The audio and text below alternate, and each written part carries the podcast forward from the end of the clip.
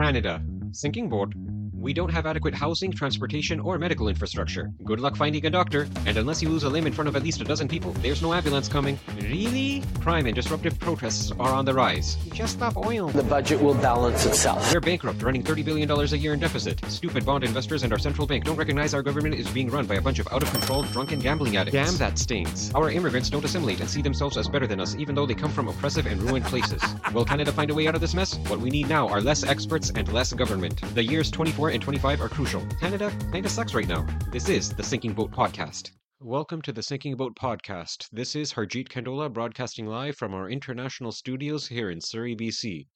Happy New Year, everyone. Whether you'll stay happy after hearing this, I don't know, but rest assured that our federal government is doing everything in its power to make you poorer for the new year. When it's not recklessly spending and giving away our wealth, they're taxing the shit out of us. This is the Tax Me I'm Canadian edition. This year, we are welcomed by rises in the Canadian pension plan, employment insurance, carbon taxes, and a brand new digital services tax. The Taxpayer Federation has brought to our attention that for earnings of $68,500 or more, employees and employers will each pay over $3,800 in CPP with a $113 increase from last year. There's also a newly introduced CPP 2 tax, which will add $188 more on top of that. I like how they name it CPP 2, like some kind of sequel to a movie that no one wanted, like Rush Hour 3 or Men in Black 3 or the part 2 to the Harold and Kumar Go to the White Castle movie. All those movies were years after the fact, they lost all momentum, and we all would have been better off without them. Employment insurance is going up by a little less than $100 each for employees and employers. However, since 2018, EI tax has increased by about $191 for employees and $267 for employers. Employees will pay almost $1,050 and employers will pay almost $1,500 for employment insurance.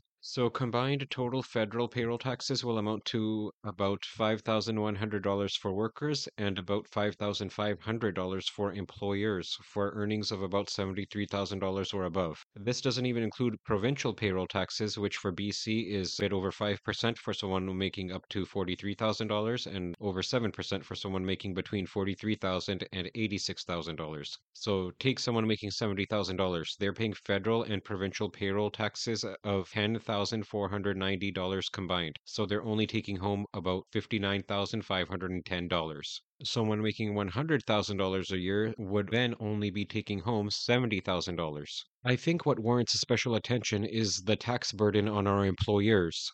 As pointed out earlier, they also pay their own separate payroll tax for each employee they have and hire, which is actually more than the one charged to the employee. So when an employer hires someone, that employee not only has to earn the wage they are paid, they also have to earn the amount of the payroll taxes the employer has to pay for them, plus a profit on top of that for the company. And if the employee can't do that, then it's not worth hiring them at that wage. So rising payroll taxes and rising minimum wages only make it harder for employers to hire people just because it gets too damn expensive and mathematically it's not worth the cost. Explain that to a socialist. And let's not forget the new burden of our time, carbon taxes. And yep, they're going up too, by a lot. We don't got any tram lines or subways in most of our cities like they do in Europe, but we got the taxes, that's for sure.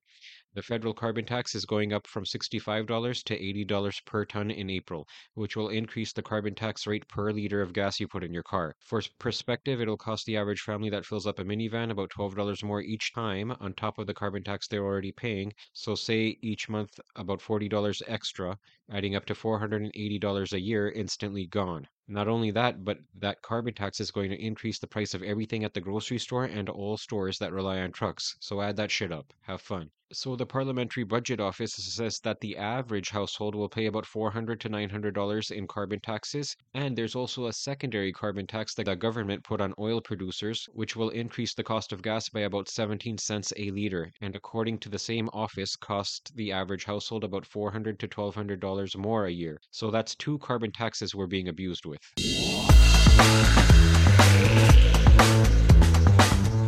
So our ever increasing taxes only leave us poorer with less options to exercise personal freedom while not improving anything nearly as much as what the taxes warrant. Look at our health service. Here's a report from Global. Can you come in? He's feeling much better today, but over the Christmas break, William Sanderson was so sick he had to visit an emergency department. It was eight hours in the waiting room and then pretty much four hours uh, uh, in the, uh, the hospital room itself. Sanderson says the Edmonton area hospital was packed with patients. Across the country in New Brunswick, a similar scene. Waiting room was packed. Um, there was people everywhere, all the way down the hall. A shortage of healthcare workers and a surge in respiratory virus cases are once again bringing the front lines of Canada's health system to its knees. Every person who waits in one way or another is suffering. I've seen wait times lead directly to people dying, including children. I have seen wait times leading to people lying with fractures for days on end. Most cities post ED wait times online. On Wednesday morning, major hospitals in Vancouver and Toronto were listing wait times of over eight and nearly seven hours. Calgary and Edmonton's largest hospitals listed between four and six hours. In Quebec, where emergency departments are tracked by capacity, 17 of the 20 emergency departments in the Montreal area were more than 100% full, three of those over 200%. Four years after the start of the pandemic, healthcare workers are still walking away faster than they can be replaced, leaving hospitals understaffed and vulnerable to a surge in patients seen every year because of the flu. That's why it's so urgent and why we're calling on all of the governments across the country to work really hard to increase class sizes, to promote team based care so that we can share a lot of the work. In the short term, doctors say patients can help too by getting vaccinated and using emergency departments only when required. Hospitals are expected to remain very busy for several months to come. Heather Yourex West, Global News, Calgary. So you heard a doctor in the report say that he witnessed people dying simply from waiting, not because what they had was so lethal or not curable. So the problem is our system is wholly inadequate for the population. It's simply not built for the population that we have. That is the heart of the issue here. Even here in uh, my town of Surrey, the main hospital is actually renting out a nearby motel to put patients in. That's how dire the situation is. They already have uh, portables like they have at the high schools that they've been making use of because they, they simply don't have capacity, but now they're renting out a nearby motel for patients. So, yeah, w- what can I say? Thanks to the garbage uh, leadership, we're just taking it from all sides. Canada just sucks. Don't come here. If you enjoyed this podcast, give me a like and a follow, and I'll see you soon.